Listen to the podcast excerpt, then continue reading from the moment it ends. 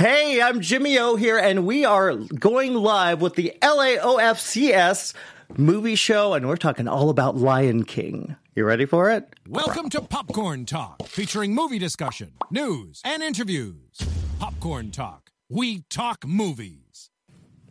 Hey guys, uh, I'm I'm really excited about this show. By the way, I, I I'm we're going to talk about Lion King, the new big budget animated Disney release, and we have really special guests today. Alexander uh, Robinson. Hey, I'm back again. Yes, and the lovely Carla Renata. Hi guys. So, um, I've got to admit, I did not, I did not get a chance to see The Lion King, but I, I know the original really well, and I know how much I loved it as a child. I know how much it meant to me as a, as a, not only as a fan, but as a film critic. It's an amazing film. So let's talk about the new Lion King. I'm going to send it over to you guys. Alexander, I'll let you go first because I'm like the Lion King aficionado, aficionado so I'll, I'll let you. give Ooh, your okay. opinion. excited. This will be interesting because um, so I saw the movie last week at the El Capitan, and um, my biggest worry about going to the movie was: is this just going to be like Gus Van Sant's Psycho? Is it just a shot for shot remake of The Lion King? And in a way, kind of is. I mean, if you've seen the original animated movie, then you've already seen this version. There are some few differences here and there. Um, if I could say anything positive about it, it looks it looks incredible. Like it's a big step from the Jungle Book, and just in terms of its look. Um, Timon and Pumbaa were absolutely hilarious, and a lot of their scenes. It seems like the two actors were not doing their own thing, but they were just putting their own twist more than I think any of the other actors were. I really like John Oliver as Zazu, just just because there's something about John Oliver's voice and that bird, the way the bird looks, that just has me laughing hard. But outside of that, uh, I just thought the movie was soulless. Like the biggest problem I had with the movie was you can't really get any emotions from the animals. Like when you watch Jungle Book, you could tell by looking in their eyes that there's a lot of emotion and you could tell what the animals are thinking without them actually speaking. And I never got that from this movie at all. I was it just I just felt kind of dead inside watching it. Wow. Okay. Wow. So I disagree with you. Okay. Um, Good, I, good. I disagree with you, and this is why. So, um, let me just roll it back to what both of you guys were saying about the animated film. So there's been three different versions of The Lion King that have come to light. There's the original animated film that came to light, there's the musical that came to light, and this new live action version. I wouldn't I didn't feel soulless because the difference between all three of those versions, especially with this live action version, is that it concentrated more on the story, the story of forgiveness, the story of um, loyalty, the story of a father and a son. It concentrated more on the the relationship between Simba and his dad Mufasa and his uncle Scar, right?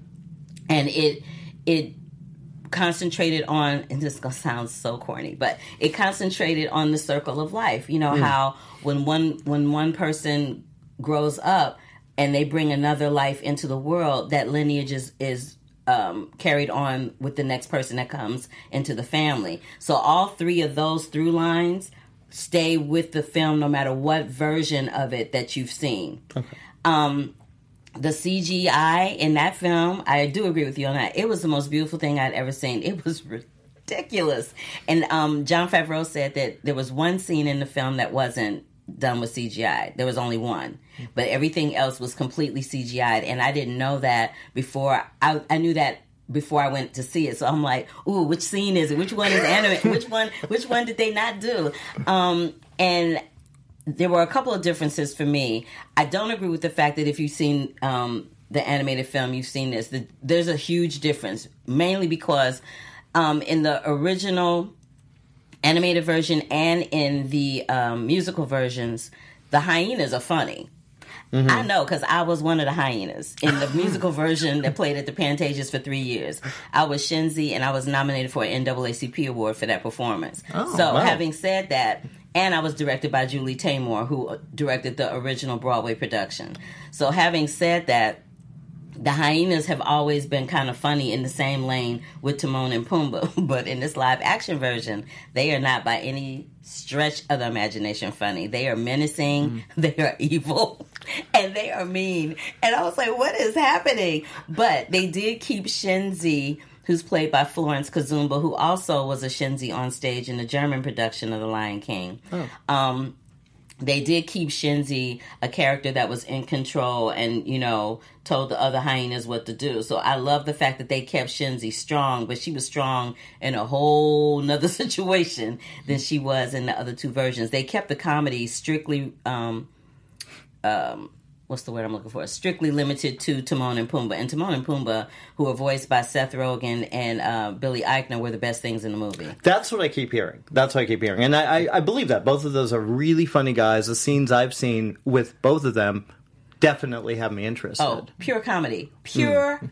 Comedy. Chiwetel Ejiofor does the voice of Scar he does a great job. Great job. I heard somebody mm-hmm. yesterday go, I love the reimagining of, of Chiwetel Ejiofor's Scar. He didn't reimagine nothing. He's doing the same thing that they did in the animated version and in the musical. Like there's nothing different about what he's doing. And and then I heard people going, "Oh, and uh, and and they cut be prepared because he can't sing."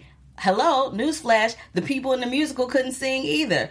The person in the film couldn't sing either. Everybody that's played Scar does not sing. Yeah, it's more of a kind of a talking, yeah, that it's type of thing. Yeah, kind of thing. Exactly. What were you going to say, Alexander? Um, well, what you're saying about Chiwetel Ejiofor uh, doing the exact same thing as Jeremy Irons did, that kind of proves my point on, like, you've already seen this version. And especially... Um, like, well, no, it doesn't. But okay. I mean, I mean, I'll, I'll, bring I'll bring some examples of. Um, I mean, there are elements to to prove your point. There are elements of it that are very similar because it wouldn't be if you go and you do a live action version of the Lion King and you change the whole thing. It, it it misses the mark, right? So yes, I mean, there are elements of it that are the same, but it's not exactly the same. I mean, I would argue that you could make it different enough to be its own thing. Like mm-hmm. I've seen, we've seen all seen several remakes where they c- can be on par with the original, like um, or even better, like John Carpenter's The Thing. Mm, of course, different yeah. from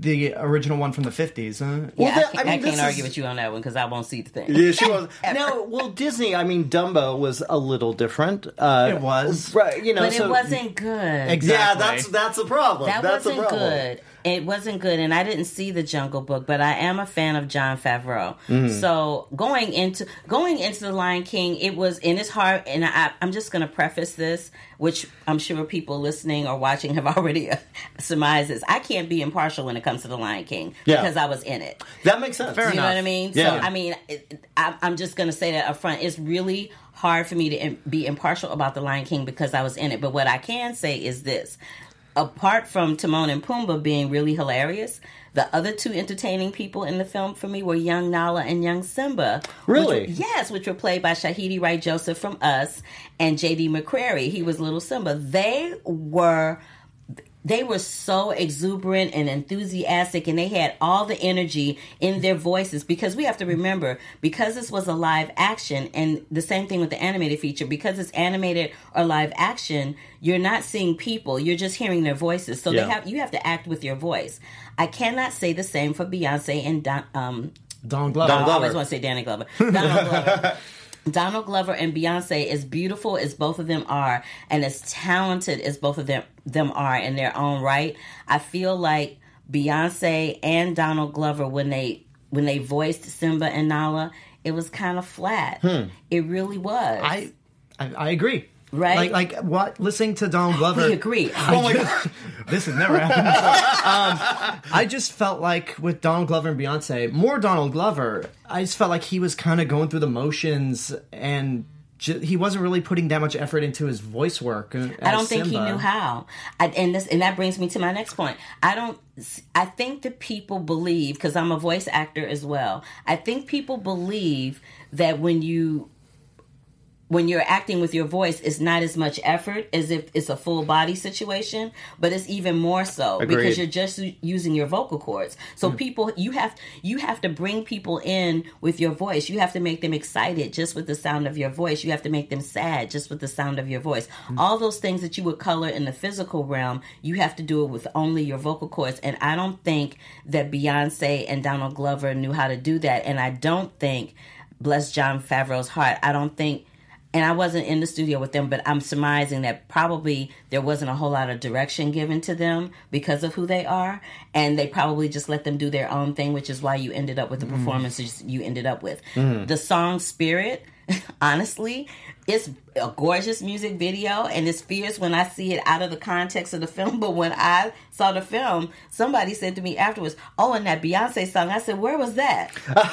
I, I know, right? Did, did you do that too? I, was like, "What? I was what, like- what song was that?" I was like, wow. I mean, Aladdin at least added something new. Yeah, Wow. I was like, I didn't realize that that was a song that she had added. I heard her singing, but I was like, oh, okay. I I didn't get it. And when, but what I will say is when they sing "Can You Feel the Love Tonight," it's beautiful. Both of their voices are beautiful, but Mm-hmm. they don't bring anything extra or special or magical to "Can You Feel the Love Tonight" than anybody else did. They don't, and um, it, We're it's, agreeing again. It's Oh ve- it's very bizarre to hear that song being sung in the daytime.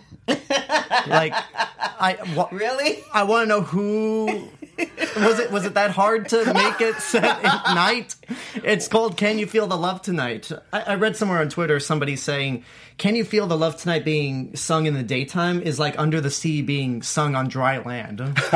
that's a little that's a little that's a little reaching but anyway that's that's like okay let me find something else i can pick at in the lion king but um and the other thing that the other thing that i missed is in the musical and in the animated versions the african music was a little more prominent in those versions and in this version it it wasn't as much a lot of the songs that are in the musical were cut a lot of the songs that were in the animated version were cut. Like Be Prepared is a snack pack version, which is only being performed by Chiwetel Ejiofor. That's, Oh. you- it's not the full thing with the whole the whole production of the hyenas is it's like a snack pack version. Um, Shadowland, which is Nala's um, uh, solo in the musical version, that's not in there. Uh, which I thought they might have added that for Nala just to give Nala a little more depth. Yeah, exception. Especially when you have Beyonce. You would think, right? Right. Um. Yeah. And that's, and that brings me to my next point. Beyonce. I feel like every they are using Beyonce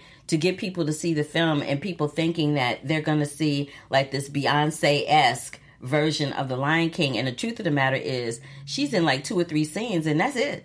Wow. Right. I, I think she's in a little more. She- like like between um, Simba joining Timon and Pumbaa Mm-hmm. and Nala finding Simba again, they cut back to Pride Rock several times to show like the the, The effects that are going on yeah. and seeing how what Nala. The decision she makes to leave Pride Rock and try to find help. You're So, right, At you're least right. there's that going for it. But there's not, but she doesn't, she does not have a lot of dialogue. And the point I'm trying to make is that people are going to go see The Lion King thinking that they're going to see this Beyonce esque thing happening. And that's not what you're going to see. What you're going to see is a CGI animated version of The Lion King with a lot of some people's favorite songs not there, some reimagining of some characters. Um, and you know, this is the funny thing when when I- what I did love about it is that Lebo M, who did the music for the musical version and contributed a little bit, I believe, to the animated version, he was very involved in doing the music for this version. And he oh, Okay. helped write Spirit with Beyonce for this version. So it was really good to see that this brother has had, he's South African, and he has had a career that spanned over 20 years oh. just with the Lion King music alone. He's a huge musical force in South Africa on his own hmm. right, but with the Lion King, it, it spanned 20 years, and it's been 20 years since I've seen him. So I saw him you know, a lot when we were rehearsing and performing The Lion King here in Los Angeles, but I hadn't seen him again since we closed in, I think we closed in 2003.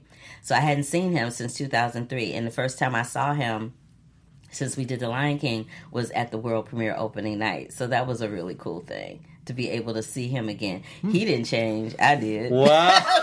but he didn't change. well, uh, let me get your thoughts on the soundtrack. Uh, What what did you feel was maybe improved? Both of you, actually. What improved in the soundtrack for you? Uh, nothing. Really? I, I honestly like trimming down. Be prepared. I get it because it would look it would look jarring to have a bunch of hyenas um, do their little Nazi parade in a, in a live action setting. Well, you know that, that but- that's what one of the complaints was about the animated feature. They were at, they were actually going to cut "Be Prepared" from the animated feature because of, of that, Yeah. Be- because they felt like it was a little Nazi-ish. Um, Um, but I think Yeah. like because that's such a great villain song. Yeah, it is. That trimming it down it just kind of hurts. Um, Hakuna Matata and I Can't Wait to Be King just feel awkward. Like just it. It's like watching a nature documentary uh, with these songs awkwardly crammed in there. Because when you watch Can't, uh, Can't Wait to Be King, the art style changes. The animation is just pumped up to the extreme. They they take a full advantage of the animation, and in this one they just don't. I've already talked about "Can You Feel the Love Tonight" taking place in the day, and uh, "Circle Circle of Life." I don't think did they do a re-recording of "Circle of Life" because they did. They did, yes. They did, Yeah. because the music sounded like they ripped it from the original. I think I think they did. I could be wrong. I think they did, or maybe they did not.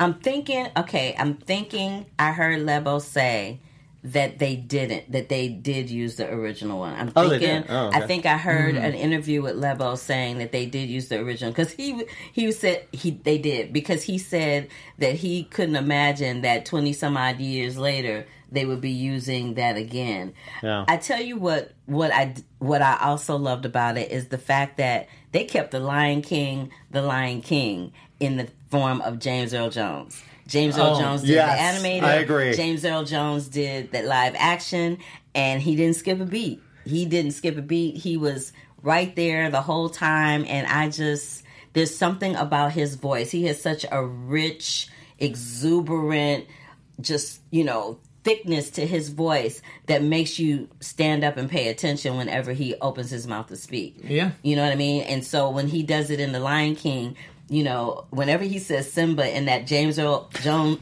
James Earl Jones voice, you're just like, ooh, that was James Earl Jones. This is Simba. It's, it's, I tried. No one can do James Earl Jones. it's like Simba. Everything the light touches. It's like it's so awesome. I love it so much. But yeah, I I feel like this version was it it for me it kept the circle of life going no pun mm-hmm. intended.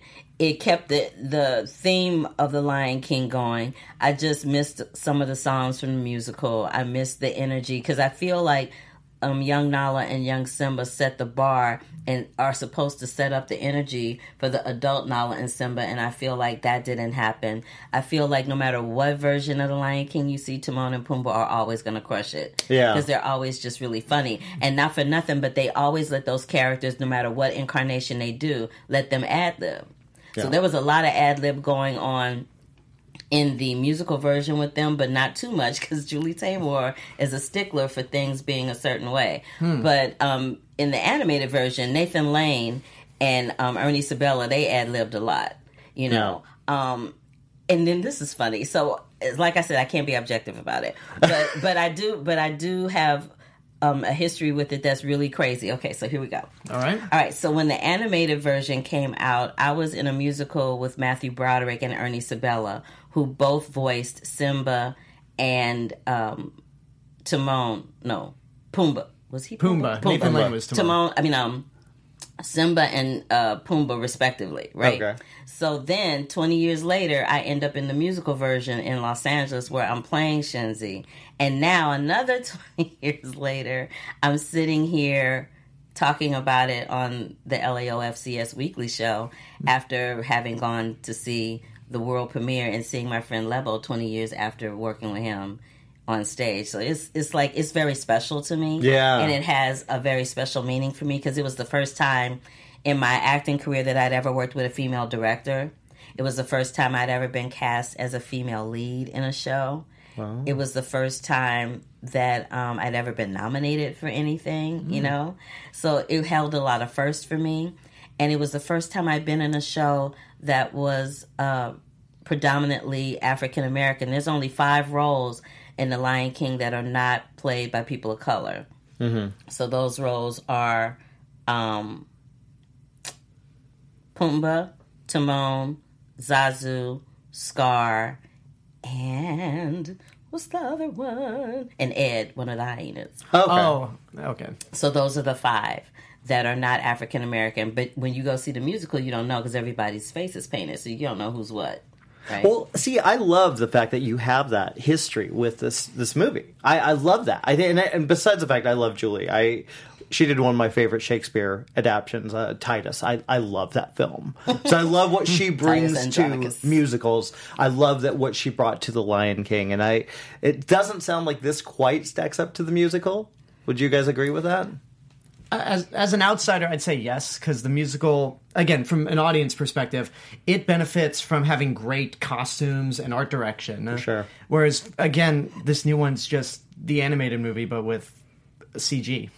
Yeah, it it I enjoyed it. I really did, and I think I enjoyed it because it was nostalgic for me. Sure. but um, it does look like a Disney nature film with music i attached to it from the animated version. That's what it looks like. That doesn't make it bad. Like like Yeah. I said, the CGI in it is amazing. I'd never seen CGI like that before. It was really quite wonderful to watch.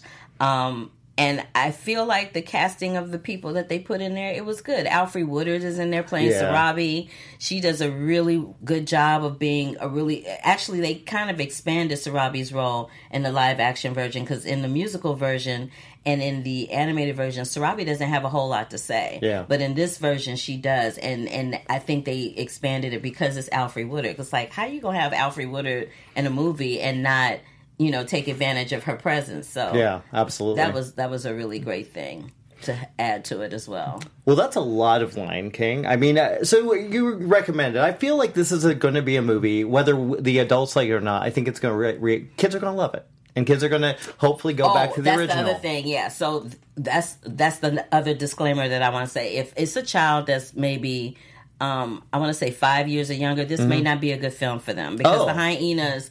The hyenas made me jump out of my seat, and I'm grown. So I'm just saying, um, the hyenas are a little menacing, and they do have moments where they're like snapping and you know crunching right in the screen. Wow. And it's a little jarring. So a child that's five or under may not this may not be a good fit for them. It may give them little nightmares and stuff. So I would suggest to parents that are contemplating taking their children to this film to really pay attention to the age, you know, PG thirteen or whatever, you know, rating they put on it to really Yeah. pay attention to that because um, in this instance I would think that it would be um, an important thing to take notice of. No, that, that no, that's actually good. I'm glad you added that because that was my question as a Oh, dad. So yeah, no. you know, well, I think we're going to move on. We we all have a retro pick because it's Disney Day, right? We're celebrating Disney, right? yeah. Uh, I want to start with you, Carla. Uh, what is your retro pick? Which Disney movie do you love, and do you want to talk about?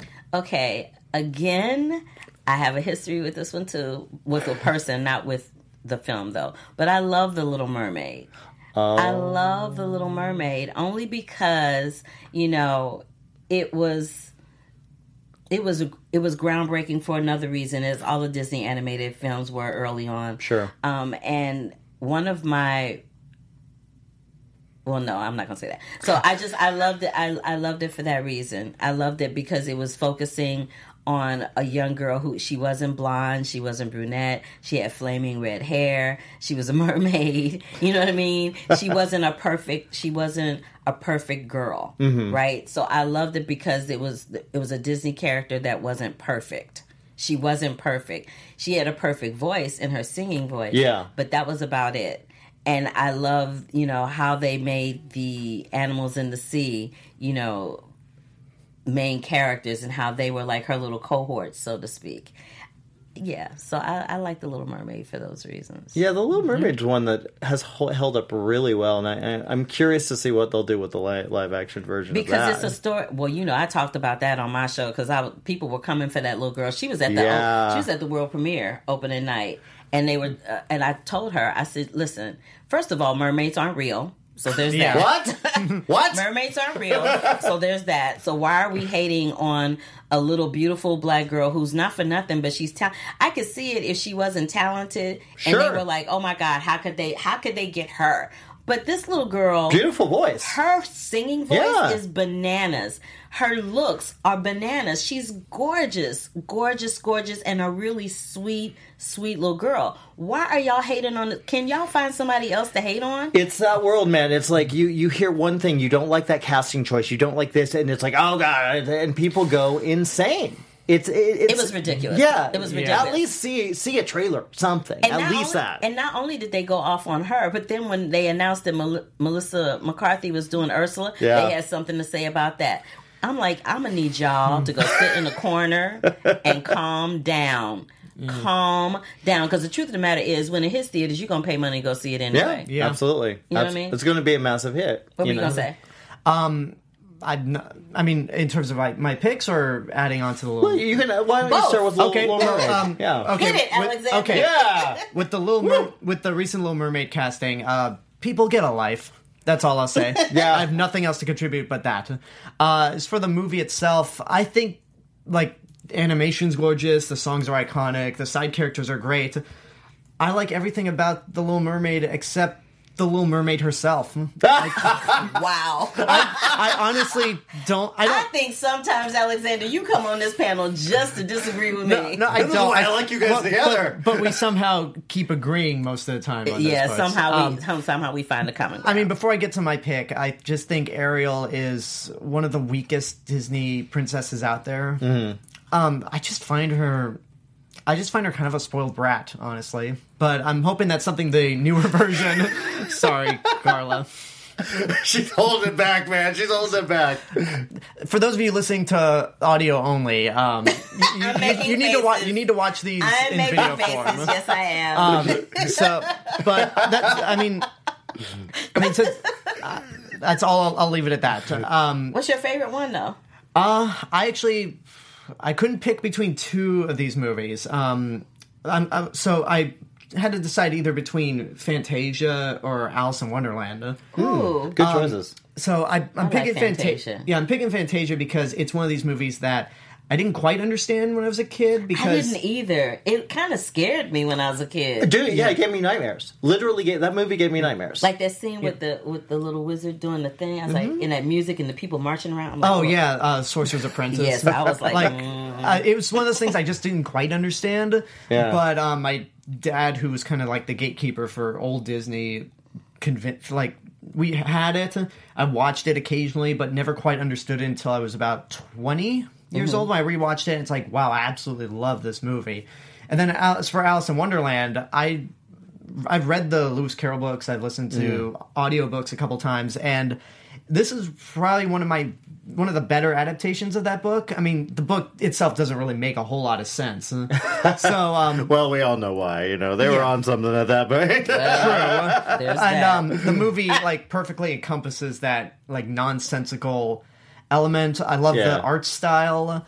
Uh, I like how it's very different from the other mainstream Disney movies they were making at the time. sure. um, like it's not typical Disney princess. Um, it doesn't really have a con- like a straightforward narrative. It's kind of messy and all over the place, but that's the appeal of it. Yeah. Like, out of all the Disney movies made when Walt was alive, that one's my favorite. I would, it's definitely one of mine. I mean, it's such a weird, weird film, and, and in the best of ways, and it, I, I, it just doesn't feel typical Disney in any sense. I mean, it's it's it's cool, it's weird, it's wild, it's everything you said. I agree with. What about you?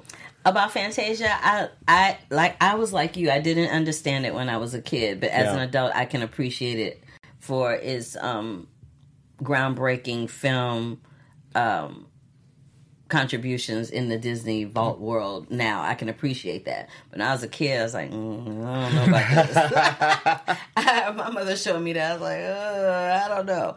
But yeah, I, I appreciate. It's a, it's a very unlike most of the Disney animated features. It's a more artistic Disney film. Yeah. Oh, absolutely. You know, it's artistic from the musical standpoint. It's art- artistic from the animation standpoint. It's just a much more artistic, more creative animated Disney feature. So yeah, I would agree with that. It was good. Good stuff. Well, I, I'm going to go with my pick, and uh, I had a hard time because I was not a, a Disney kid. Mm-hmm. At all, I was raised on Carla's favorite genre, horror. right? We, we love horror. We love. We go see Friday the Thirteenth movies all the. No, I was raised on that stuff, so I didn't want to see animated movies as a kid. I didn't discover them till later, till around Little Mermaid, Beauty and the Beast. Mm-hmm. But the movie I'm going to go with is Tangled, the little movie that Oh. got. And I remember people are like, "Oh, this is going to be horrible." There's reshoots. There's, re-. and I saw this lovely, wonderful movie. Uh, Mandy Moore was a- alive and engaging, and now you know what's interesting about that. You said Mandy Moore. You know Mandy Moore works with Dan Fogelman, and Dan Fogelman is is Tangled. So Yeah. I'm like, oh, they have a history. Who knew? I, I, I love this movie. It's it's got such heart. I love the whole scene, the uh, where all the bad guys get into their their song about what they'd really like to do with their lives, and, and Zachary Levi. Come on, that's honestly, I like him. He's funny. yeah. Between him, uh, his uh, Flynn Rider, and uh, Kristoff in Frozen, I are my two favorite male characters in the whole Disney world, and I I think Tangled is my favorite film in the in the Disney. I go between Tangled and Frozen. Honestly, yeah, I'm weird. I like Frozen. uh, you know, hey, who doesn't? lately there's a few people that got they got a little burnt out, but yeah, that's an amazing film. I, love like Frozen. I like that Disney with these characters, these new animated films, have gone on to create these kind of strong, interesting women. That you know, like in Frozen, they're not fighting for a man, really. They're fighting for each other. Nope, I they- that's love right. that. I love that. I think Disney has kind of like swung its way around there because the early Disney films, I mean, you know, let's talk about Snow White and Sleeping Beauty. They were Yeah. like, oh, I need a man to mm-hmm. save me. And not for nothing, but when Wreck It Ralph did that little scene with the Disney princesses, Yes. where, where Cinderella had that shank of, of a slipper, that was pure comedy. And I love the fact that they did that, that they showed all the Disney princesses because when you don't see them for long periods of time and you only see them when they open up the Disney vault to release those those uh, pictures again. Yeah. It was really cool to see them all in one movie, and you go, "Oh yeah, I remember this about this character and that about that character." You know, it was it was great. It Yeah. was really great. Yeah. I love that. I love that the Disney princesses are becoming so popular, and I, I think they've kind of transcended the just even being for girls. Like you go to Disneyland, you see dudes with like Little Mermaid on them, and you see. I think I like that. I like that people are kind of opening up to these characters, and they're kind of, you know, they're they're inspiring the young again. Yeah. But I, I like the direction they're going with the the modern princess. Yeah. I just wish I'd do more original stuff right now. That's my only. It's Yeah. like we're seeing all these remakes, live action remakes. I want more movies like Tangled and Frozen. I mean, I think Disney excels like with their live action stuff. It's just kind of hit or miss. Yeah. Whether it's like critical critical success or box office success, blah. but their animated stuff is strong. Like wh- whether they're sequels or not, they put a lot of time and effort into their animated stuff. Yeah. and um, it definitely shows. They do a lot of, uh, you know, Disney. Disney, in terms of that, is one of my favorite studios because they do an enormously huge amount of research into every animated thing that they do, even with their animated shorts. There's an animated short that they had um last year called Bao about this little dumpling. Did Oh, you yes. see that? Yeah, yeah, yeah. The amount of research and time and commitment that they put in, and I think she won an Oscar for She that. did. Yeah. So the and that girl, the girl that was the director, she was an intern at Disney. She was an intern and then an apprentice in the animated department, and then they gave her her own short, and then she wins an Oscar, and now she's been picked up to um, do her own feature film. But having said that, I remember going on a junket where they discussed her, how they did the research for that dumpling, and they they literally took a bunch of Disney people, the animated team, to her mother's house, and she, their, her mother taught them how to make dumplings Oh my gosh. so that they could get it right. Because, honey, the Asian community would have come for them if Disney had an animated short where they were making dumplings and it wasn't done properly. Oh, for sure. Folk would have gone in. What in this society? Oh, please. no, they, come please, on. they went in on a mermaid. You think they're not gonna go in on a dumpling? Oh, of course, yeah, of course. Pe- people have nothing better to do with their time. Yes. Go on Twitter and complain about it. well, we've talked a lot about Disney when there's a lot of great stuff out there. Uh, check out, if you haven't seen Little Mermaid, I can't imagine, just at least see it. Uh, I would say definitely Alice in Wonderland. I don't think a lot of people may have, especially the younger kids, and I think it's a really original. great Yeah. movie. And Fantasia. I, Yeah. so go see it. Tangled Mini, I think more people are familiar Yeah. with. 'cause Yeah. It's a little newer. I've got my Rapunzel hair. I don't know ah, about you guys, I but cannot. I cannot, Jimmy. I, you, I was gonna wear it for the show. You didn't. You don't think? That that hey, anything for the views. yeah, exactly. Oh, speaking of views, let me shout out some people that are in our chat room. Oh, please we do. have Eon zero, Eon 001 and Dope for Cash who are in the chat room. So thank you for joining us Yeah, today. thank you. Thanks, guys. And um, joining into our conversation. We appreciate you. Huh. Well, we're gonna step off of the Disney train for a moment because here we like. I, I, I know I do, and I think I speak for the group. Yeah. Uh, we like independent movies, and we like you guys to hear about movies that we maybe aren't you, you aren't saying. I, I know that as a kid, I used to watch Siskel and Ebert, and be like, "Oh my god, I've never even heard of this movie. I have to go." Right. So we like to do that here, and I think we've all picked a independent film that's either streaming or on video that I think we'd like to shed some light on. And I'd like to start with you. Okay. Um well, I'm since we're in the last year of the decade, in the second half of the last year of the last decade, I'm gonna go with um probably my fav- one of my favorite horror movies of this decade. Uh, it follows. oh, lovely. Like it came out in. It's her favorite too, by the way. She loves it. I mean, for, if. Uh, you, you guys got to watch this on video. like, if you, for those of you, like, I've already said this, but if you're just listening to audio, you got to check it, check out the live feed. Um, Yes, it's amazing. But it follows is a um, it came out 2014 or 15. I believe it was 14, 15, but I think it came out like in a festival in 14 and then got Yeah. a release in Yeah, I 15. think so. But It actually looks like it was a Cannes debut in 2014, and then was released uh, limited, then wide in March of 2015. So that Okay. sounds right. Yeah. Gotcha.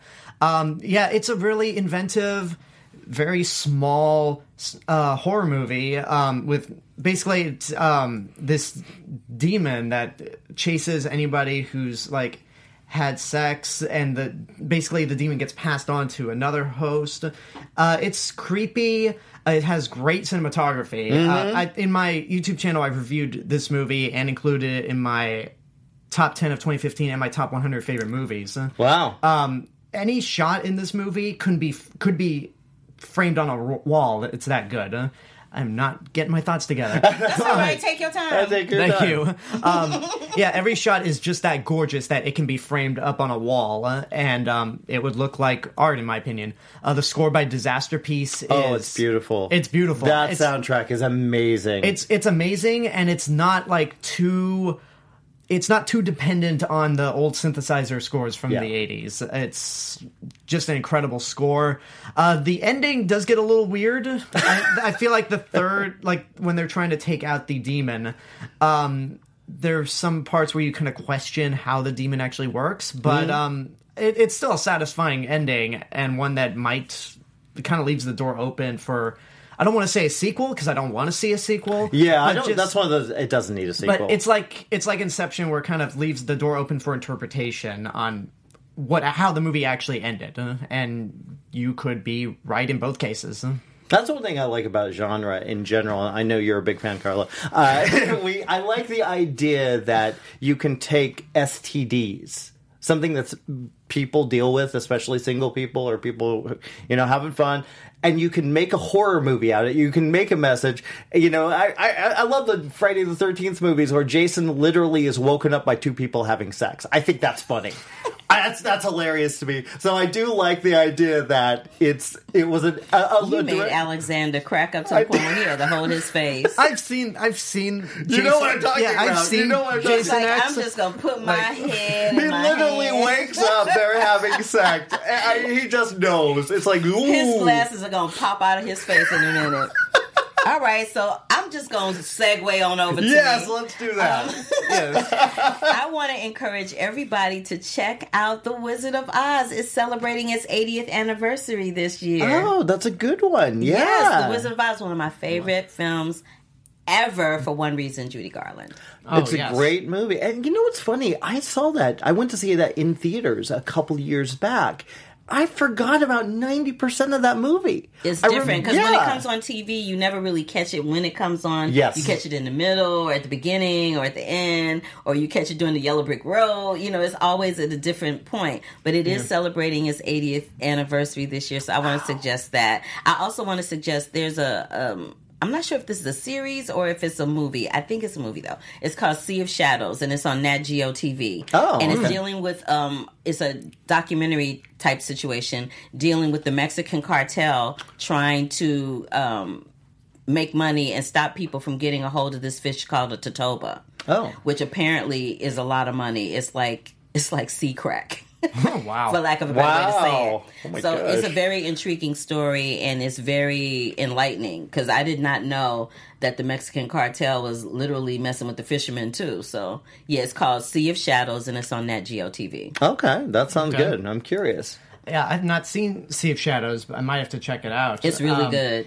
As for Wizard of Oz, it's it's one of those movies where it's like every time I watch it, I've never seen it. I've never had the opportunity to see it in a theater, but Mm-hmm. every time I watch it, it's it's like West Side Story for me, or The Iron Yeah. Giant, where it's like I'm not gonna lose it this time. I'm not gonna cry. I'm not gonna cry. Damn, darn it, I'm crying.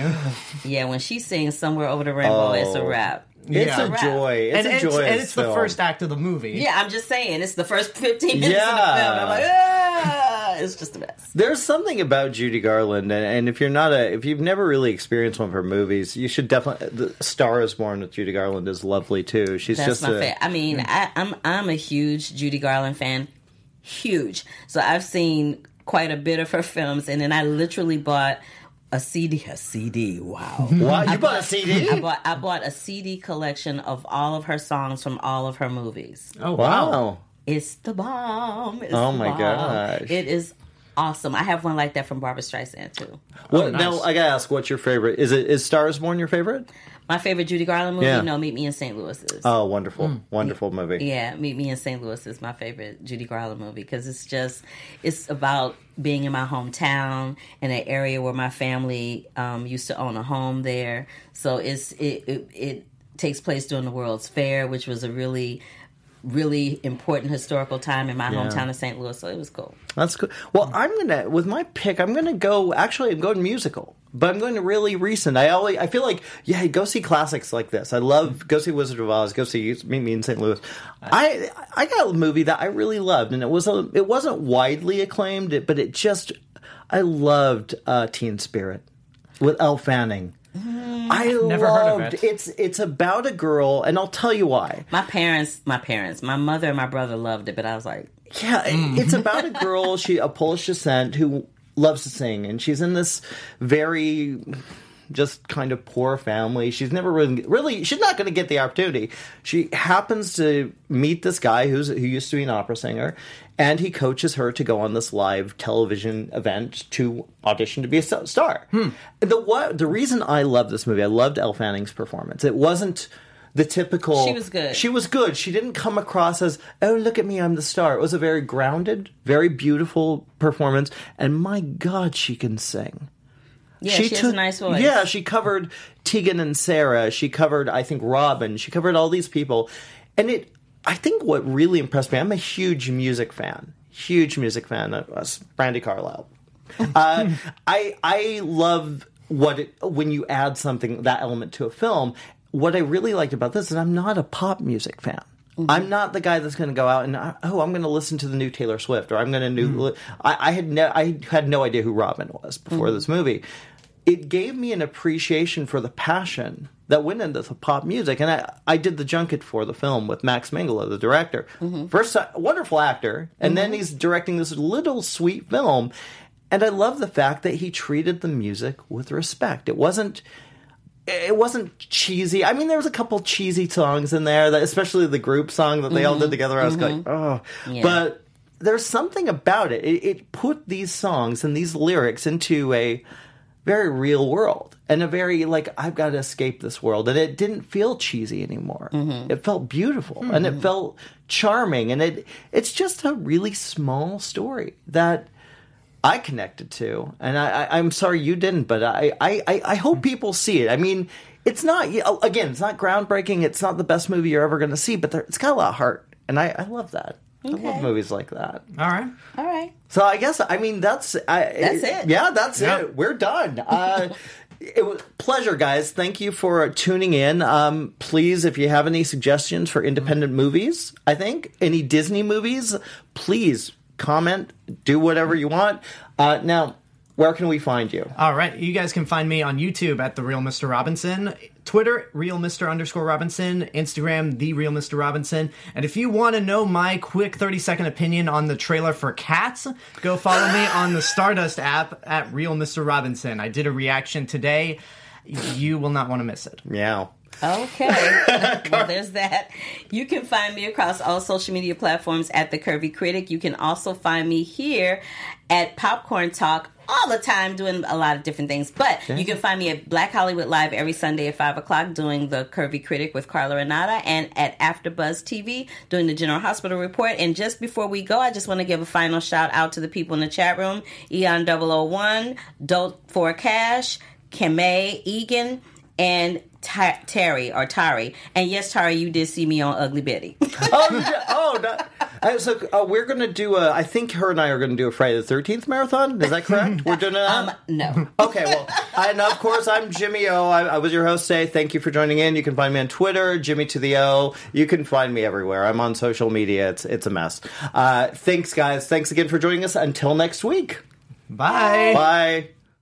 From producers Maria Menounos, Kevin Undergaro, and the entire Popcorn Talk Network, we would like to thank you for tuning in. For questions or comments, be sure to visit popcorntalk.com. I'm Sir Richard Wentworth, and this has been a presentation of the Popcorn Talk Network.